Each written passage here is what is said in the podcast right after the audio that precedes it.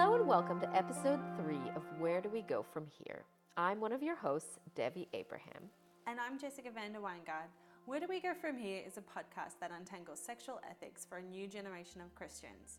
To find out more, check us out at wheredowegopod.com.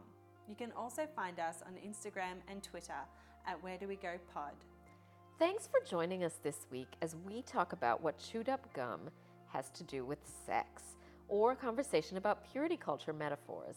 Now, I know that last week we told you we would start a two part series on the sexual prosperity gospel this week, but we've had to change a few things around, so we hope you understand that today we'll be talking about metaphors instead.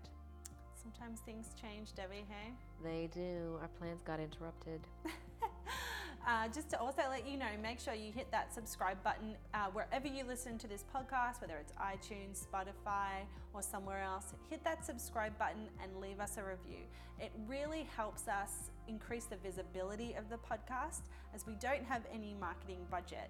So you are helping us make this podcast more accessible to others when you subscribe and leave us a review. Thanks for joining us this week. Let's get into it.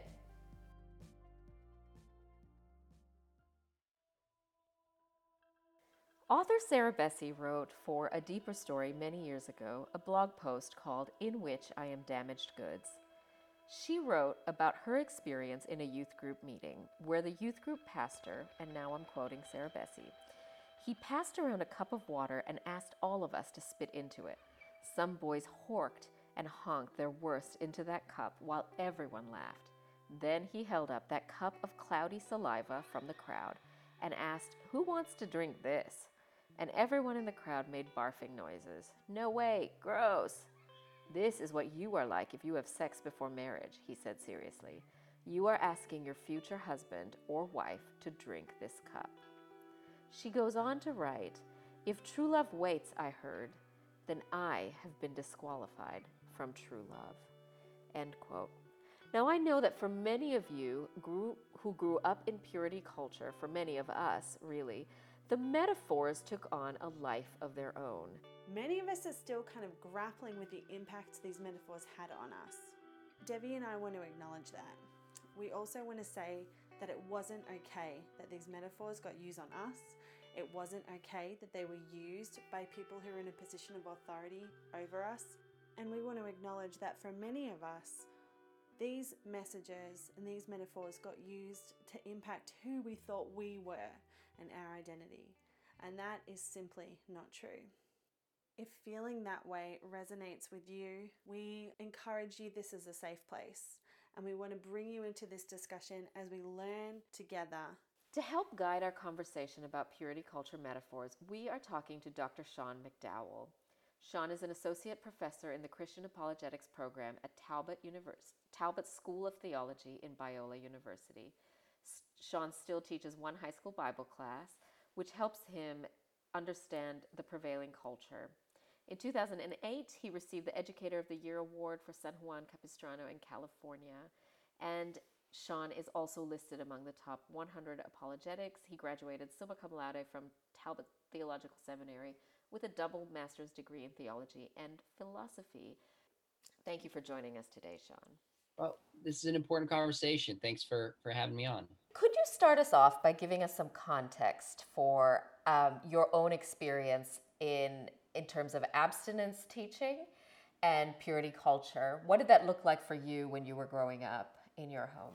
Yeah, that's a great question. So, my father, some will recognize the name Josh McDowell, in the 80s was probably the biggest name, him and James Dobson, that people would tie to purity culture. James Dobson, and Focus on the Family had a little bit of a political angle. My father was mm-hmm. more evangelism with Cru, but mm-hmm. certainly a focus on students. And so, as I was turning about 11 or 12 years old, my dad starts writing books. He starts speaking, doing video curriculum for one of the first global sexual purity campaigns uh, Why Wait, which the True Love Waits campaign in the 90s kind of came out of, with some similar ideas, but also some changes how it was framed, how it was approached, and even some of the theology was a little bit different. So mm-hmm. I grew up essentially with a message my dad was counting in the 80s was really one of the first times the church publicly dealt with so much of the fallout of the sexual revolution in a systematic, thoughtful, let's give a biblical response to this movement. A lot of times churches didn't deal with it, they didn't know how to deal with it. In the 80s, with the AIDS crisis hitting, a lot of people felt like we've got to talk about this. And my dad kind of took the reins and ran with it. And his message, he called it Why Wait? And essentially, the approach he tried to take is to put a positive spin on sexual purity. In fact, he didn't really use the term sexual purity primarily, although it would be in there. It was like the positive reasons to say no. And the idea was that when you look biblically in Ephesians 5, you can understand love is to protect and provide. And so, following God's design for marriage, one man, one woman for life, remaining sexually abstinent before marriage actually protects us from emotional, uh, spiritual, physical consequences and provides for the kind of healthy, intimate relationships in marriage that God designed has designed us to have. And my Mhm. my parents aren't perfect; they have their faults, but to me, this wasn't taught in a legalistic manner because my parents did and still do have a great relationship. Had a relationship with my dad that it made it made sense to me, and I look back with a sense of gratitude and thankfulness, even though there's some areas I do differ with my father theologically now that I just come of age, so to speak. I look back with gratitude at that. Probably when I was in college and beyond and had a lot of my theology set is really when purity culture hit. I read I Kissed Dating Goodbye, was aware of the Why True, True Love Waits kind of campaign, and saw some of those differences uh, emerging out of his movement. So my wife and I were high school sweethearts. Uh, she knew my dad and the message growing up, so we were both kind of taught this. I remember her back in from third grade, to be honest. And uh, so that narrative, now that we are parenting our kids, we take a lot of what we learned from my dad, but add our own kind of unique spin to it, so to speak. Yeah. Well, I think we're hoping to end the interview on your unique spin on those conversations. So Okay. I'll save I'll save my question for about that for later. But if we can get into some of these um, these uh, the the question about metaphors, I've I've got a quote here by Dr. Steven Stosny, who's a psychologist, and he's writing in Psychology Today that in addition to stimulating higher levels of mental processing, metaphors elevate discourse beyond mere relating of facts, affording us a richer expression of concepts, perceptions, and emotions. Used well, they deepen communication, advance knowledge, and often inspire us. So he goes on to say that because metaphors are critical to understanding the world around us, choosing the wrong ones can make the struggle for autonomy and connection seem like standing astride two galloping horses, which is a good metaphor. I uh, so I was curious for you, were were there metaphoric sort of connections in when it came to even listening to your dad's teaching? Um, were there metaphors that he used then? We'll get into you know some of the more popular ones of the '90s, but Sure. yeah, So, my dad didn't teach primarily through metaphors. I would say he taught Okay. through primarily through stories. okay, So it was a story of his own life. Uh, for example, when he's teaching about love, he would talk about, hey, here's the, he would speak to audiences and say, here's a conversation I had with my son, who is me. And I defined love for him, Ephesians 5, and then explain why this protects and provides from, say, STDs. So I totally agree with the professor you read about metaphors, how they shape the way we see the world. That's also true for stories, whether it's our own stories, whether it's biblical stories, stories of other people. If you go back and look at some of the why wait material, it was driven by facts and research and data. My dad does a massive amount of research. I mean, he just loves reading every conceivable study he can find to give authority to what he's saying, but typically communicates it more through uh, stories, so to speak, than metaphors. Although, when it comes to purity, one of the ways he would explain purity is when something is living according to its design. That's kind of a kind of metaphor. So, if God has designed us to live sexually a certain way, and we're consistent with that design, then we are sexually pure. So that's how he would define purity as opposed to some of the typical like if you have a, you know, a jar of clear water and somebody drops dye into it or some other worse bodily fluid, we all know these metaphors, then it's impure. It was really more theologically driven the way he would try to explain things to me. Right. So it sounds like maybe less emotional weight. Um, there's there's a difference, I guess, in my mind between saying I'm doing something wrong and I am fundamentally wrong, Mm. flawed. You know, there's there's a bit of a difference in how that lands. Uh, so I agree 100%. And here's a story I've often shared. And the story, we could unpack it because it'd be revealing in certain ways. Sure. And when I was 12, I remember like my hormones are kind of kicking in. I'm starting to notice girls at the same time. My dad's becoming this international figure on purity. And I remember thinking, I could really mess things up for my dad. Like if I got a girl Mhm. pregnant, would I undermine his entire ministry? Mhm. And I, I remember asking him one day at, at home, I came home and I just kind of sheepishly said, Dad, what would happen if I got a girl pregnant? In other words, was it shame for me or was it the act and the way you asked this? And I'll never forget, my dad responded because he often thought ahead of time about how he would respond to different scenarios so he wouldn't be caught off guard, which is pretty good parenting Mm. youth ministry advice. And he kind of got down and he looked at me, he goes, Son, I don't care if the whole world called me a hypocrite.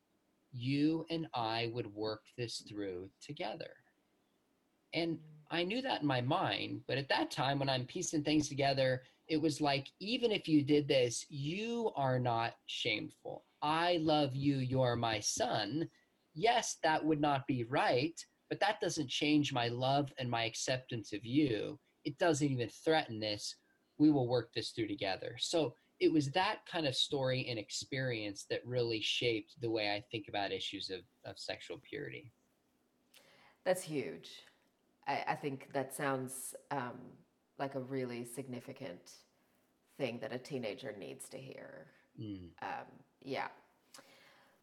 Yeah, I'm so intrigued. I, I feel like going off script now because I'm so intrigued by this story, Sean. Because I think a lot of people who sat on the other side of that teaching did not receive the same experience in their homes. Yeah.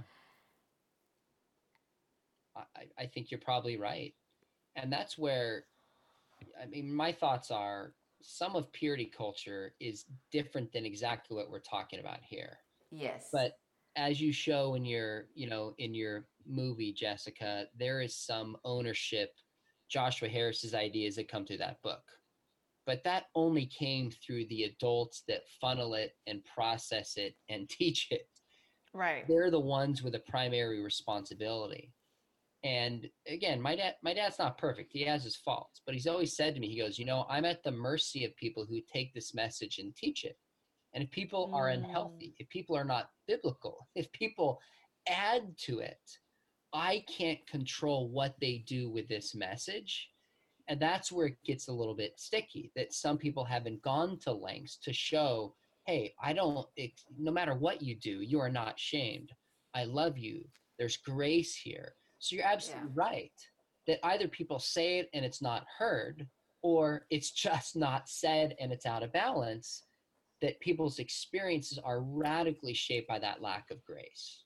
And I, and I think it's a bit of what is explicitly stated and what is implied. So I think a lot of this comes down to family units, right? How a family is functioning, how a mom and dad relate to each other, how parents relate to their children. And I think I think there was a lot of fear in evangelical households in the 80s and 90s um, in general. Well, if I can jump in, I think you're right. In some ways, a lot of the motivation was fear based, but in some ways, we have to look back because I was born in 76 and I remember the 80s. There was fear that we don't know now. Like I tell my high school students about AIDS, and they have little to no fear of AIDS or HIV because you can live with it. And I try to explain to my kids and my students, I'm like, I remember when I was eight and 10 and 12, and these stories were hitting the news and Magic Johnson came down with HIV and it was a death sentence. I remember people saying, What, you know, could you get AIDS from a mosquito bite?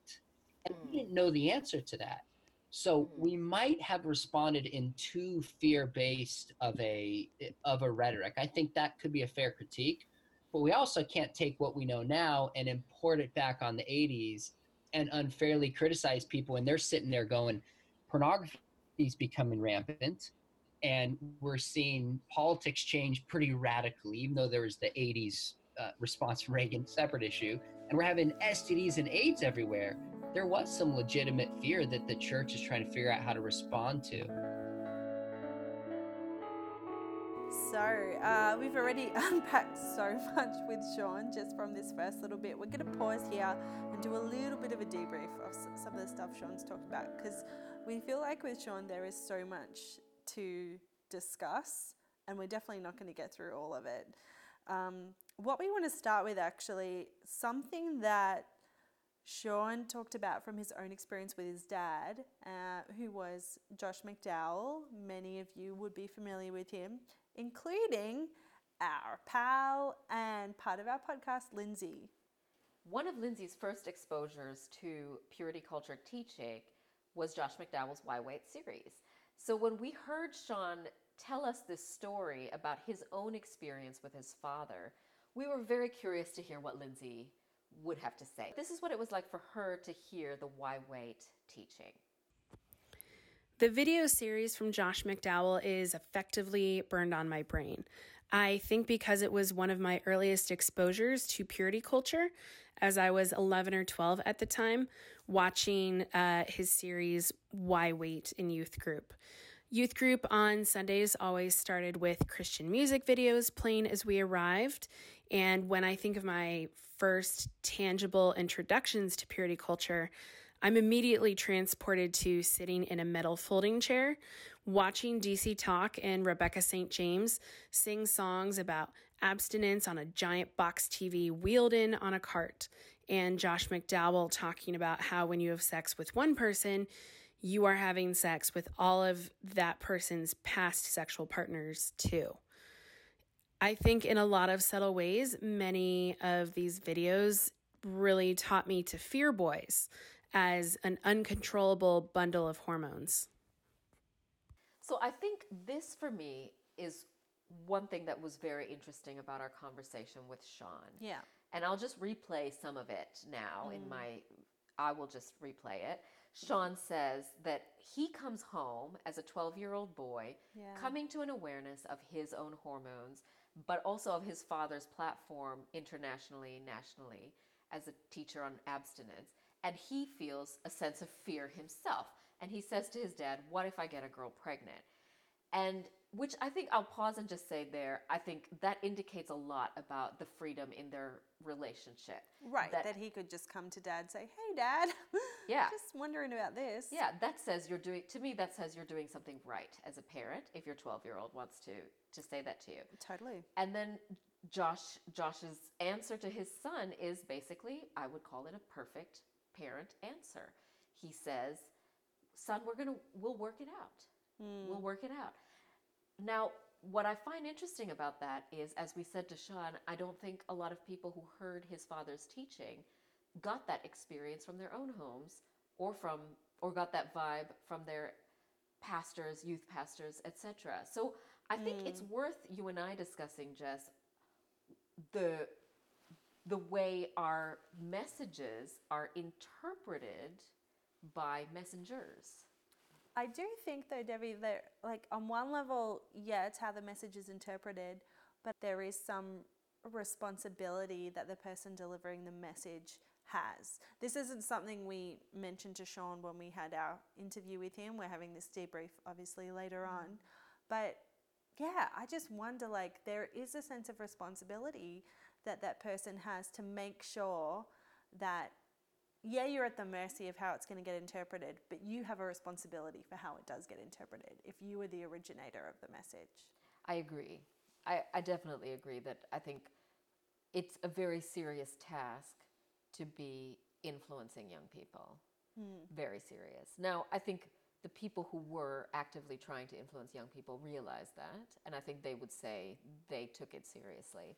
But I think the other thing that Sean says in, in this last clip that we listened to that was helpful for me as well was to understand better the context of the 1980s, that fear was very much a part of the narrative, in part because it had to be, So you know his comment about we didn't know if mosquitoes was car- were carrying the HIV/AIDS virus. Oh, totally. That was fascinating to me because y- it's true. You and I didn't necessarily grow up with that similar no. fear because we had more information, we had more education. So I think today people, you know, obviously don't want to get the HIV virus, but there's less of a stigma attached to It can be medicated, people can live a long life with it. exactly. And it's important when we come to a critique of purity culture that we don't make the same mistake of reacting just based on what's happening in our culture today with Me Too, all of these justified and very positive movements, just react to purity culture. We have to understand it in its context. yeah, And it was coming out of sexual revolution, moving into Right. the fear of AIDS. and other STDs, STIs. Yeah. Yeah. And I think also maybe a growing pregnancy rate. Yeah, growing as- abortion rates. Right. So there were things that people actively wanted to protect their teenagers from. And I mm. think we can say that without the information, we can't put the information we have today on people who didn't have that information in the 1980s. Right? Right. When you know better, you can do better. So now we know better, now we can do better. That well that's the hope. That. That's the hope. Yeah. We're going to jump right back into the interview, and Debbie's going to um, ask Sean a question around metaphors. So we'll jump back to that. So let's discuss some of these metaphors uh, that some of us have heard. So we've got the rose that's, you know, you pass the rose around, pastor, everybody gets a feel of the rose, and then gets to the top, petals are gone or it's damaged. We have tape that became unsticky, a cookie that's been bitten into. For me, uh, the one that I remember is somebody took two hearts and they stuck them together with glue and then ripped them apart Mm. and then the idea is like you can't you're not whole after. There's stuck bits on either side of the heart. So did you you, you heard some. Mm, yes, and I actually think in every metaphor there's some truth. but it's okay. ultimately going to be unbalanced in some fashion. How do you, um, because obviously, you know, we want to give uh, a sexual abstinence message to, to teenagers. We want to discourage them from uh, jumping online and viewing pornography. And so, yes, you know, if we can use metaphors to do that, that's great. But is there, um, h- how do you, as best you can, ensure that the metaphor isn't everything that gets focused on? That's a great question. There's a difference between making a point and using a metaphor to support it with qualifications and framing your entire narrative through the lens of a metaphor. That's different. Now, do you run the risk of using a metaphor and somebody misinterprets it? Yeah. I mean, that happens with anything. So, all I can say is I try to be careful to pick the right metaphors, try not mm. to overemphasize them, and try to balance them with biblical teaching and other metaphors so they don't get stuck on one that's just unhelpful and damaging. I balance it with grace and forgiveness and other things. So I think we just have to select our metaphors carefully. And especially when it frames an entire argument, got to make sure is this really balanced? And, you know, I think if we do that, we've done our due diligence and students might still hear what they want to hear, but I think most will walk away with an accurate picture. yeah um, it seems like instilling fear uh, has been used by communicators on this topic. You know one could say there was even a sense that fear has was leveraged when it came to delivering virginity and abstinence teaching uh, in church in schools even public schools. Um, why do you think that is? Um, and do you think that's appropriate? So you're a communicator yourself and you communicate on this topic to young people. Do you think it's appropriate to use fear Well, I, I think it depends on the way we use fear and the Okay. balance with which we use fear. I've, uh, to be honest, I've had people over the years say to me, they go, you know what? Your dad scared the living bejesus out of me with STDs, and I was motivated not to be sexually active. Thank your dad for me. I'm like, okay, like I, not as much now because it's decades ago, but his approach was like, I'm gonna, I'm gonna scare him and some of that comes from when you're in a position like he's at and other leaders, you hear so many heartbreaking stories, you read the statistics, you're motivated to just stop kids from making decisions that could bring harm to them. The way he tried to balance it, and we could talk about whether it's done or not, was to say, look, here is God's design. It's good within itself. It's when we step outside of God's design that we begin to see the consequences that we see. And fear itself is not the prime motivator, but fear is meant to support the biblical narratives itself. Now, was that always the way it was heard and the way it was done in purity culture? Probably not. And I think the problem with fear is if if that's the only motivator, I know the way I would think as a kid sometime. I'd be thinking, well, yeah, but you know, this girl I like, she's never had sex before. I haven't had sex before. So clearly we're not going to get an STD.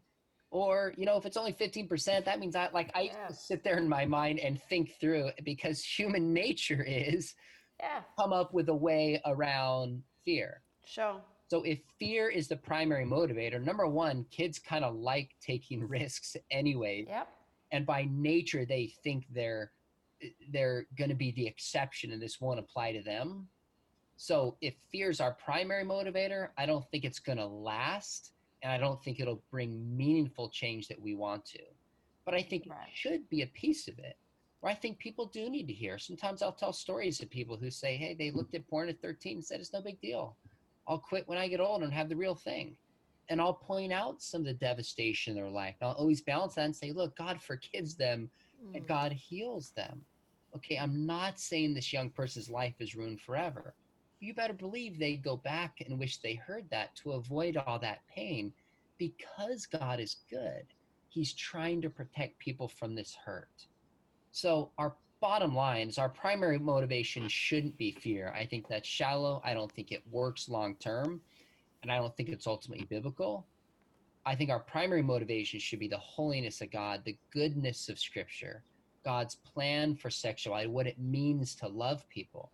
But I think young people do need a healthy dose of fear of simply what happens when we step outside of God's design because there are real consequences that follow from that in many, many people's lives. For you yourself, when you're communicating it, do you involve fear in part of your in the way that you communicate it? So I I look back on the way I communicated in like my 20s before I was sure. married and had it all sure. figured out about sexual purity and have definitely changed the way I would approach and use fear was probably a little bit more fear based than okay. could have been imbalanced. My goal is not to challenge kids. My goal, believe it or not, when I talk about sexuality, is to say that the biblical viewpoint is good, it's true, and it's beautiful. Sarah Bessey wrote this blog post that went viral many years ago uh, called uh, in which i'm damaged goods i think is what she mm. called it and she talked about um, it seems like these metaphors have become particularly meaningful uh, sorry she didn't write this she said what she actually wrote was if true love waits i heard then i have been disqualified from true love mm. i thought it was quite powerful so um, how does it work to so i think for me one thing i think about as a parent is what I'm teaching my kids um, doesn't necessarily prepare them for a spouse who has made, say, different choices. Uh, let's say, and so this is what's so difficult, I think, about the evangelical messaging is it was be sexually pure. You're going to have great sex. Um, and one day you're going to get married. Where there's an implied expectation that these youth are going to grow up and going to get married around 21, 22, 23, right?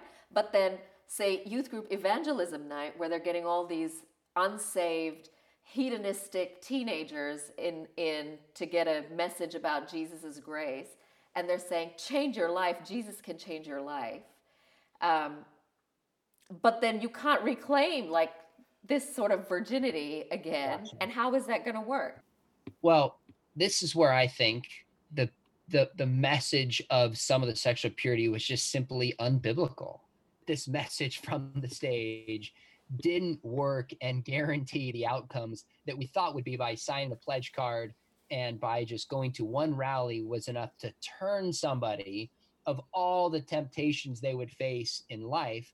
That idea was just crazy. I don't know who ever thought one single event or one you know single youth group talk would be enough to turn a kid given all the pressures coming from culture. And with the idea that you said that if you just wait and give it time you will have endless sexual bliss in marriage. And it was unbalanced.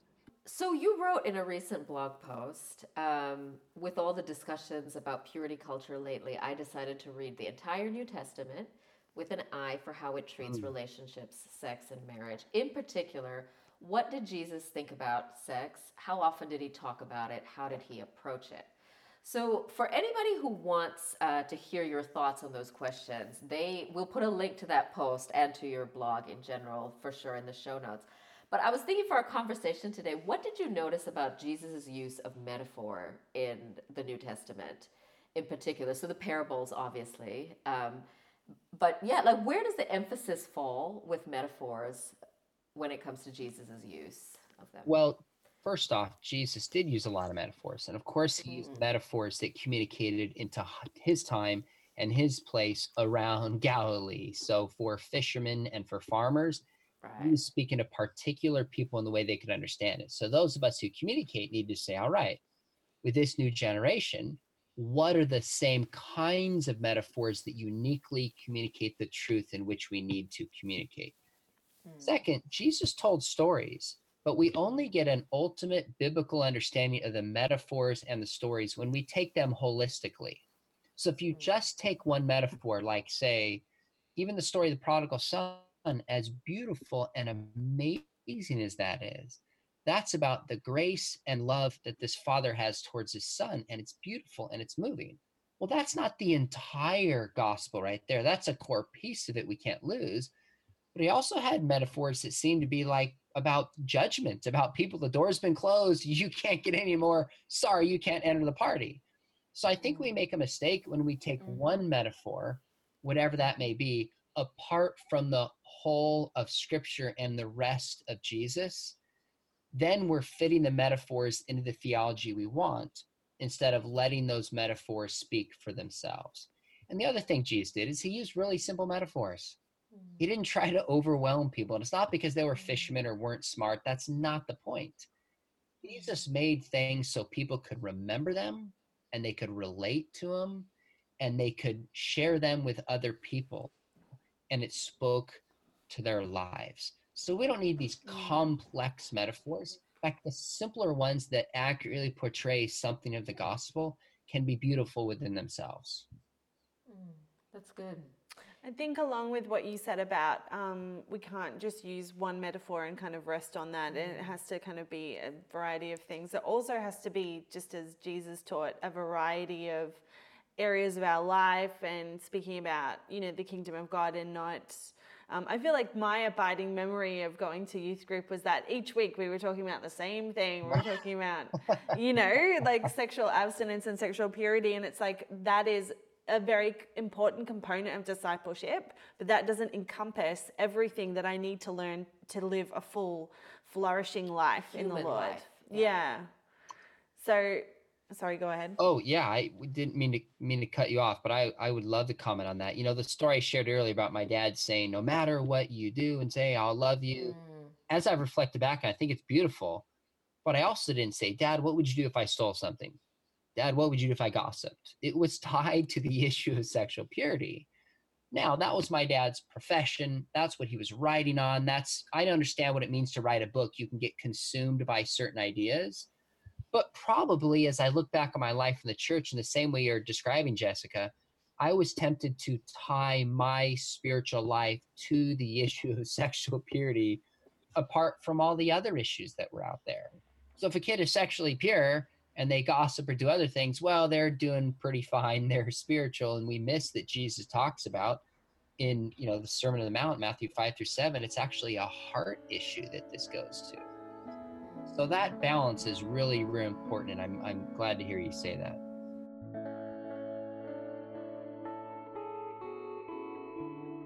So, very interesting what Sean says about Jesus and how Jesus uses metaphors. I Yeah. think, yeah, so I think I, I like his point that we can't just take the metaphors Jesus uses that we like, like, say, the mm. prodigal son, the good Samaritan, and then disregard some of the other metaphors that Jesus uses that are quite confrontational about about the wheat and the chaff being separated, for example, and one gets thrown into the fire, one, you know, gets preserved, etc. Jesus has some bracing metaphors. Totally. But they're kind of about all areas of life, and that was kind of what we discussed with him as well. Right. Which he agreed Yes. that whereas metaphors that we received from really the only metaphors, the only metaphors that really got used maybe with our generation were around one specific area of our discipleship, and it was specifically around our sexual choices. Again, uh, between Debbie and I, we are choosing not to use the word purity, Purity. even though Sean has used it. That's the word he chooses to use. Um, around sexual choices, that's where metaphors started and ended. Yep. But that's not what Jesus did. Yep.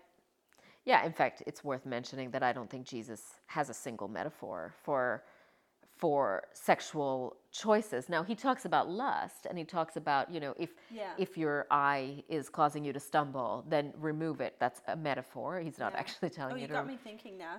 Yeah. What is that? Is there any? But you're right. No, there isn't. There Yeah. isn't. There's no discussion. I mean, there's the woman caught in the act of adultery, there's the woman at the well, but Yeah. there isn't sort of an active discussion. Certainly there's no dis- Jesus does not discuss sex, premarital sex. That And he doesn't, e- even where he talks about like addressing issues of um, sexual relationships or, or you know, um, social relationships in that construct, it's never with a metaphor. right. Right. Whereas he does have metaphors about money, about greed, about Kingdom Sabbath, yeah, about the kingdom of heaven. All of these things. So it it does ask the question, why were these not the things we were talking about in youth group? Wow, it's a great question. Questions for youth group pastors, youth Let's- pastors. Yes. Um, earlier on, uh, we talked to, uh, just in this section, we talked to Sean a little bit about metaphors and um, We talked. We talked to Sean. Talked about the. We asked Sean about the role that fear has played in the past and what he believes as a communicator. The the responsibility of communicators have in terms of using fear as part of their message. And I like that he said uh, that fear is not enough of a reason for somebody not to do something. And I think No. that's really true. I I personally would prefer when I think about talking about these things with young people, whether it's my own children or other, I guess just my own children. Um, I prefer to not use fear at all. I, Yeah. I think I, I think fear is dangerous territory. I think we make bad decisions when we're motivated by fear. But then on the flip side, I do think I can also recognize that when I'm crossing the street and there's a car coming toward me, there is that reptile brain fight, flight, freeze kind of thing that happens where I go run and I get off. so the Right, fear is actually protecting me. So, you know, maybe there is a sense to which we were given this brain. We were given a brain that responds to certain stimuli in order to protect us. Mm. Atheist scientists agree on that. It's what helps preserve our species. I think fear can play a part, but I think in the deepest sense of our soul and our spirit, where we are interacting with God, is fear what God is using to motivate us toward a life that He wants us to live? I'm going to say no. I don't believe that. I would agree with you. I feel like, and this isn't pushback from Sean or anyone Yeah. else to that, but it could, and it has been argued. You know, you've got the fire and brimstone preachers talking a lot about fear.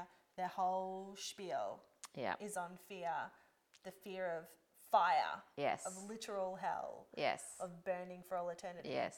Massive fear, and that's so. th- So it has been used Yeah. widely. And it really, like, purity culture is just another manifestation Yep. of using fear to, to maintain control, to get people to conform to something.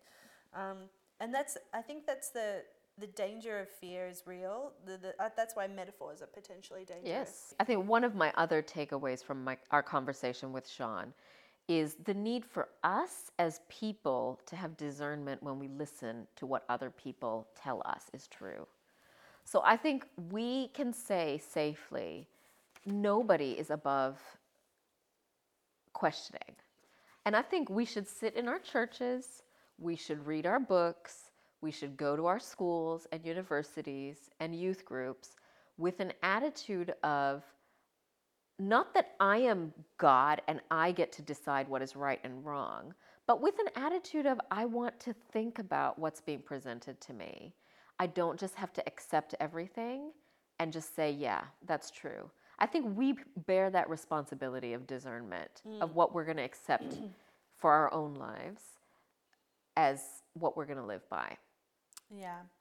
We're going to jump back to our last section with Sean, and here we have some more practical, tangible things that, especially Devi discusses with Sean around parenting. I'd love to circle back to that conversation with your dad. Uh, because one thing that I ha- heard in an interview that you did with Jess um, is just the role of parents, youth pastors, pastors. Sean, in a in an ideal world, like what are parents? What conversations are parents having with their kids? What conversations are what what's the role of the parent, the pastor, the youth pastor?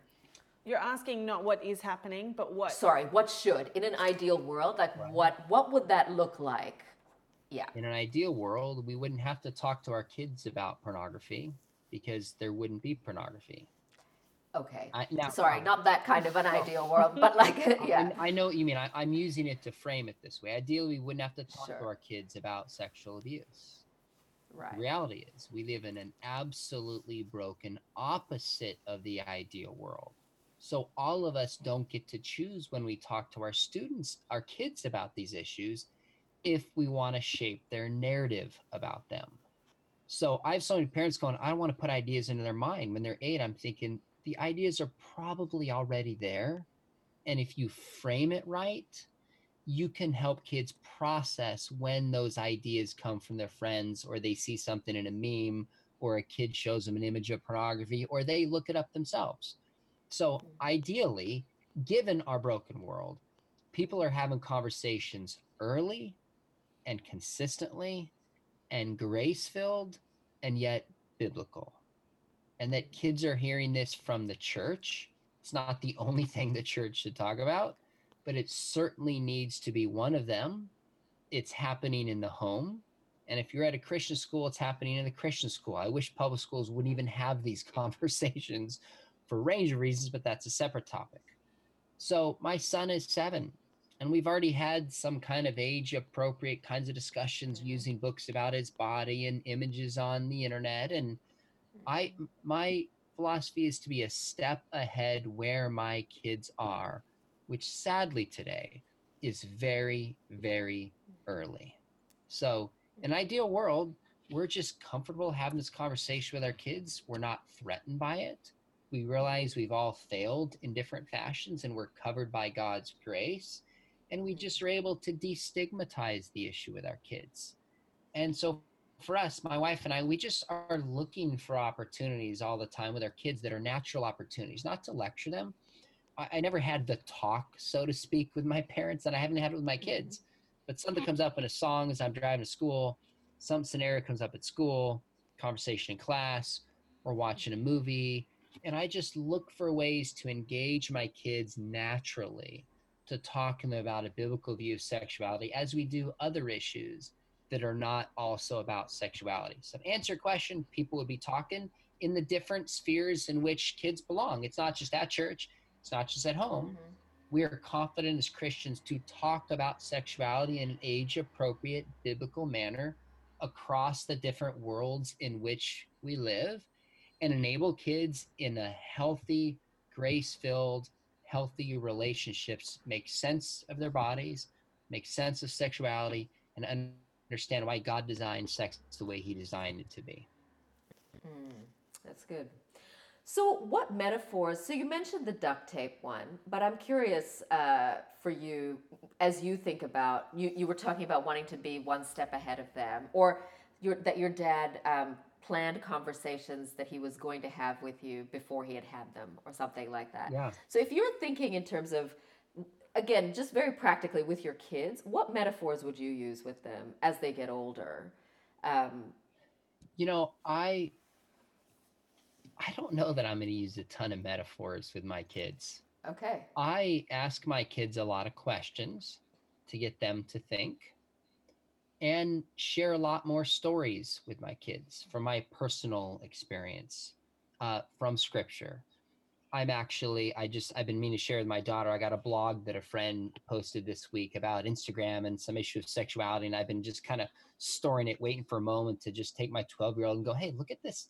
Look at this story. What do you think about this? Do you see how people get drawn into Instagram and how they mm-hmm. portray their bodies? Blah, blah, blah. Just looking for that moment to have those conversations. So I guess if I framed it, it would just be conversationally it would be asking them a lot of questions to get them to think and sharing a ton of stories with them about you know for example i've already talked with two of my three kids and it's about time for my seven year old my father was severely uh, sexually abused for seven years but sharing his story of experience and redemption through that forgiveness healthy relationships that's the kind of story i share with my kids and go hey, you know, it doesn't matter what's happened to you, you can still experience forgiveness. Just keep that in mind. And then, you know, we move on.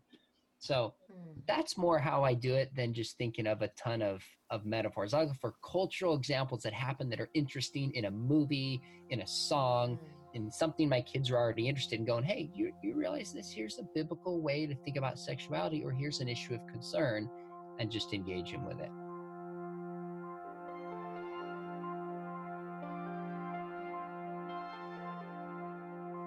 Our thanks to Sean McDowell for joining us for this interview. We hope that we have all gained new insight into purity culture's metaphors and why those metaphors matter and how we were impacted by them. Come back next week for a new episode with Dr. Kutter Callaway.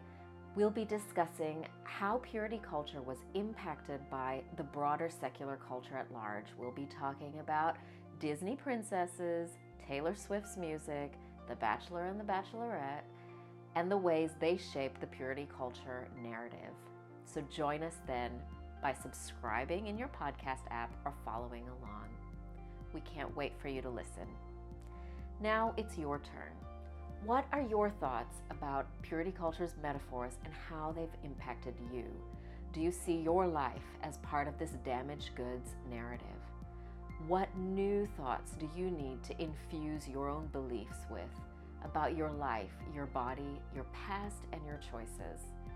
We hope that you will go away and have these conversations with your friends, your partner or spouse, your kids, teenagers, maybe with your mom's group or youth group. We hope that together you will decide where will you go from here.